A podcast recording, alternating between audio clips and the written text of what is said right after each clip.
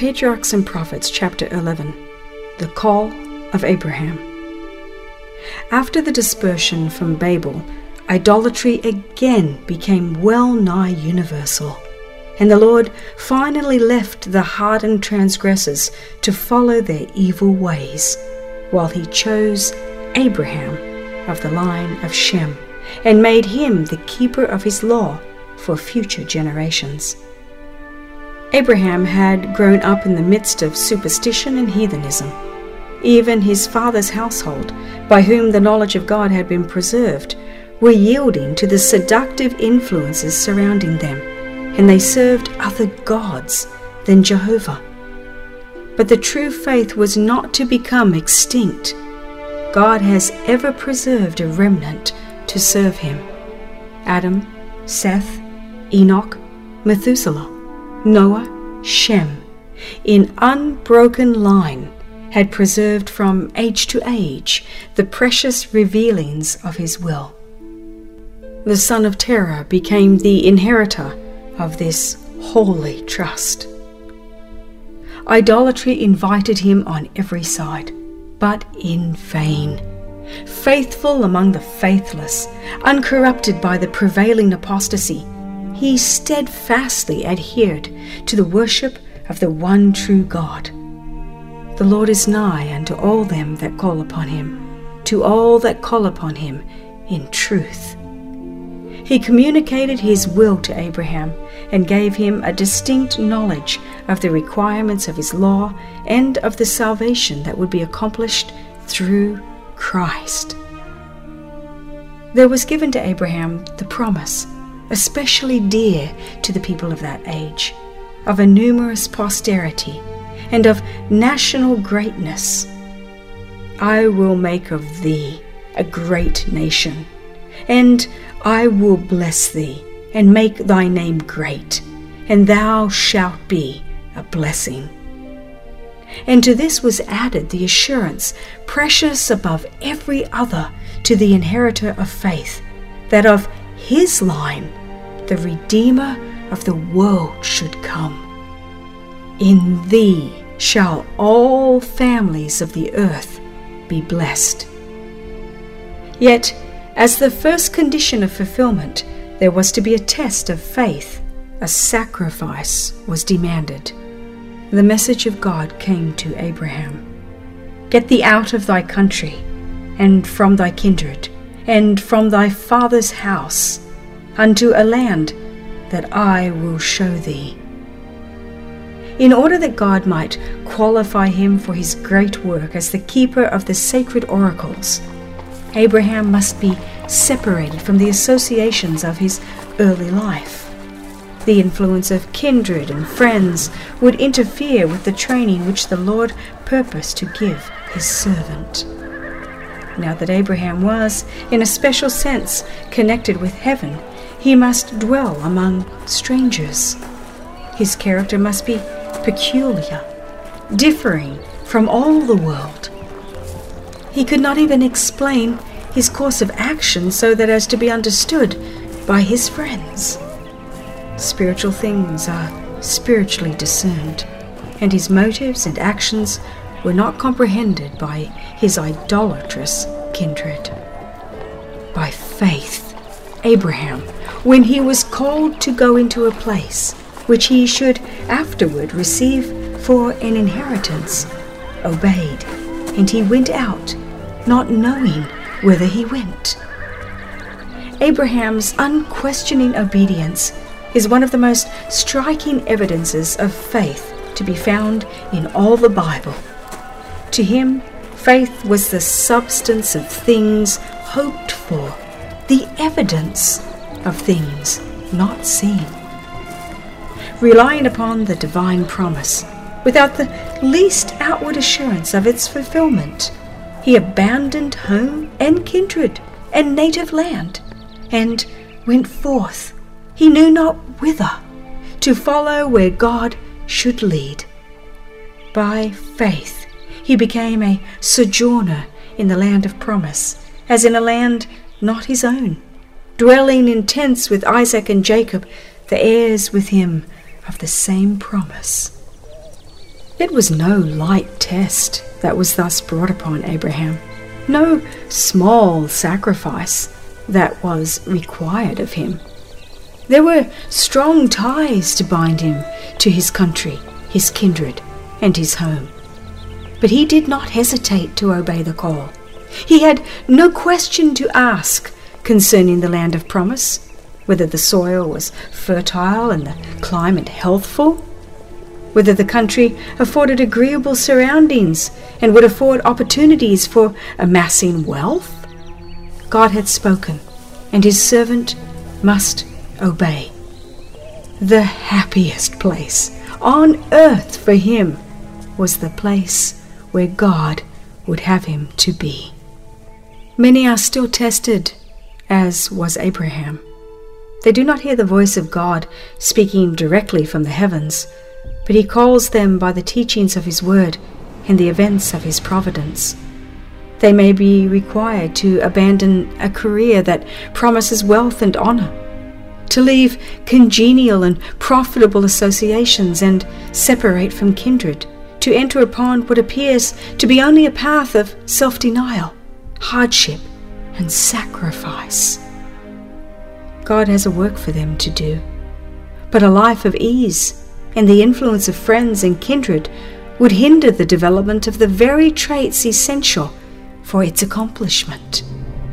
He calls them away from human influences and aid and leads them to feel the need of His help and to depend upon Him alone that He may reveal Himself to them. Who is ready at the call of Providence to renounce cherished plans and familiar associations? Who will accept new duties and enter untried fields, doing God's work with firm and willing heart, for Christ's sake, counting his losses gain? He who will do this has the faith of Abraham and will share with him that far more exceeding and eternal weight of glory with which the sufferings of this present time are not worthy to be compared.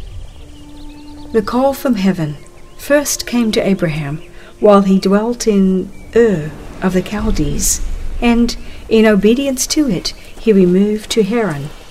Thus far his father's family accompanied him for with their idolatry they united the worship of the true God. Here Abraham remained till the death of Terah. But from his father's grave the divine voice bade him go forward. His brother Nahor, with his household, clung to their home and their idols. Besides Sarah, the wife of Abraham, only Lot, the son of Haran, long since dead, chose to share the patriarch's pilgrim life. Yet it was a large company that set out from Mesopotamia. Abraham already possessed extensive flocks and herds and riches of the East, and he was surrounded by a numerous body of servants and retainers. He was departing from the land of his fathers, never to return, and he took with him all that he had their substance that they had gathered, and the souls that they had gotten in Haran. Among these were many led by higher considerations than those of service and self interest. During their stay in Haran, both Abraham and Sarah had led others to the worship and service of the true God. These attached themselves to the patriarch's household and accompanied him to the land of promise, and they went forth to go into the land of Canaan, and into the land of Canaan they came. The place where they first tarried was Shechem, under the shade of the oaks of Moreh, in a wide, grassy valley with its olive groves and gushing springs between Mount Ebal on the one side and Mount Gerizim on the other. Abraham made his encampment. It was a fair and goodly country that the patriarch had entered, a land of brooks of water, of fountains and depths that spring out of valleys and hills, a land of wheat and barley and vines and fig trees and pomegranates, a land of oil olive and honey. But to the worshipper of Jehovah, a heavy shadow rested upon wooded hill and fruitful plain. The Canaanite was then in the land. Abraham had reached the goal of his hopes to find a country occupied by an alien race and overspread with idolatry. In the groves were set up the altars of false gods, and human sacrifices were offered upon the neighboring heights. While he clung to the divine promise, it was not without distressful forebodings that he pitched his tent. Then the Lord appeared unto Abraham and said, Unto thy seed will I give this land.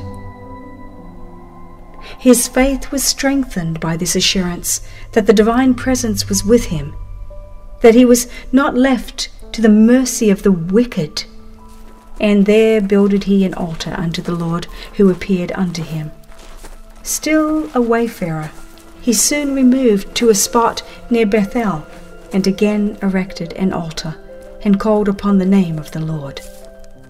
Abraham, the friend of God, set us a worthy example. His was a life of prayer.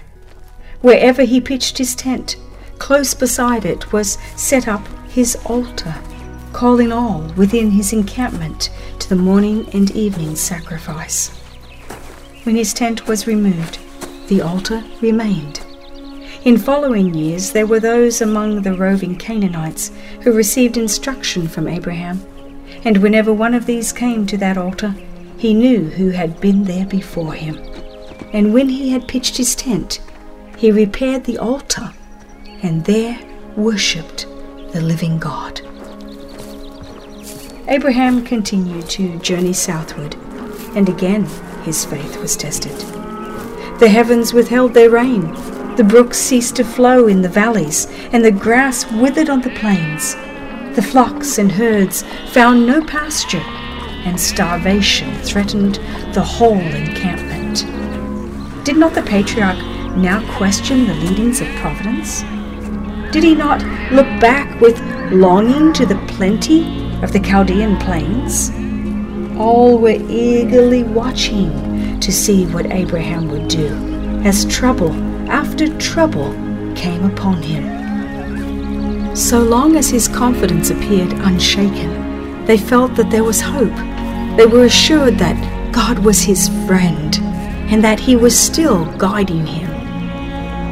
Abraham could not explain the leadings of providence. He had not realized his expectations, but he held fast the promise I will bless thee and make thy name great, and thou shalt be a blessing.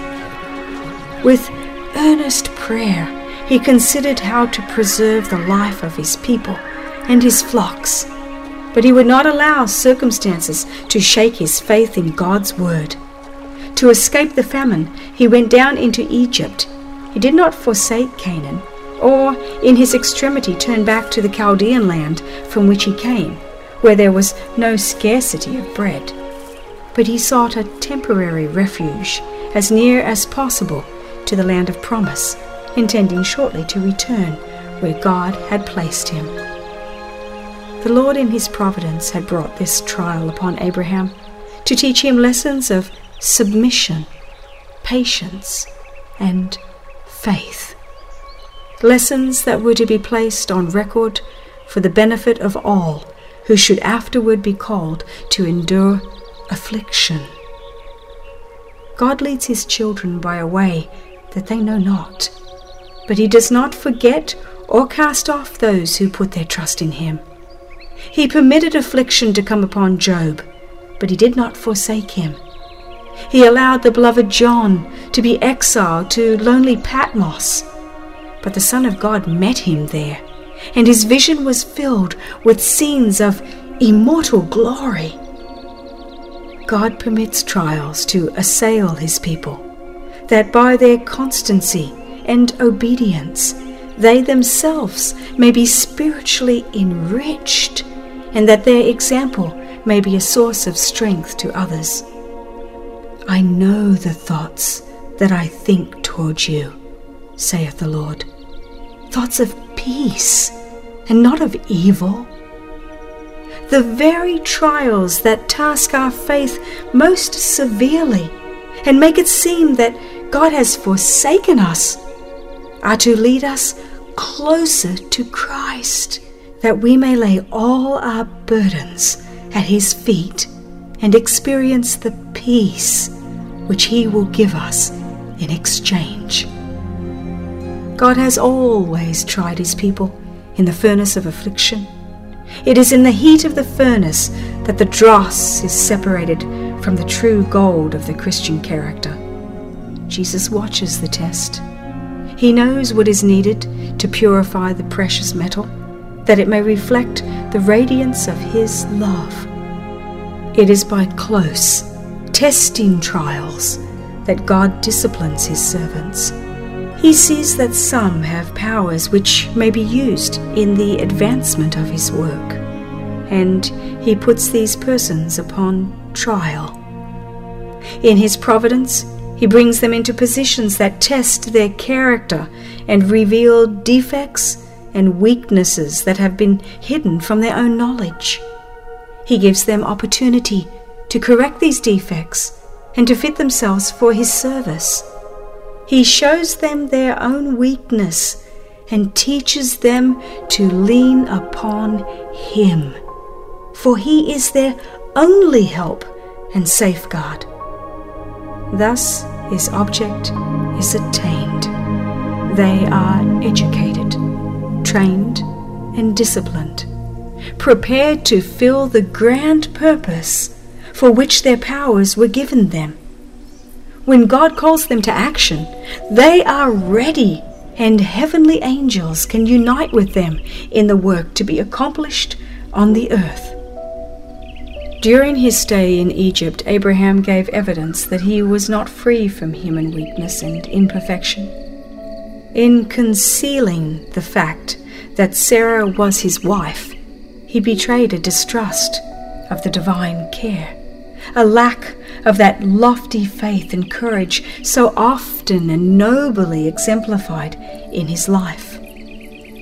Sarah was fair to look upon, and he doubted not that the dusky Egyptians would covet the beautiful stranger, and that in order to secure her, they would not scruple to slay her husband.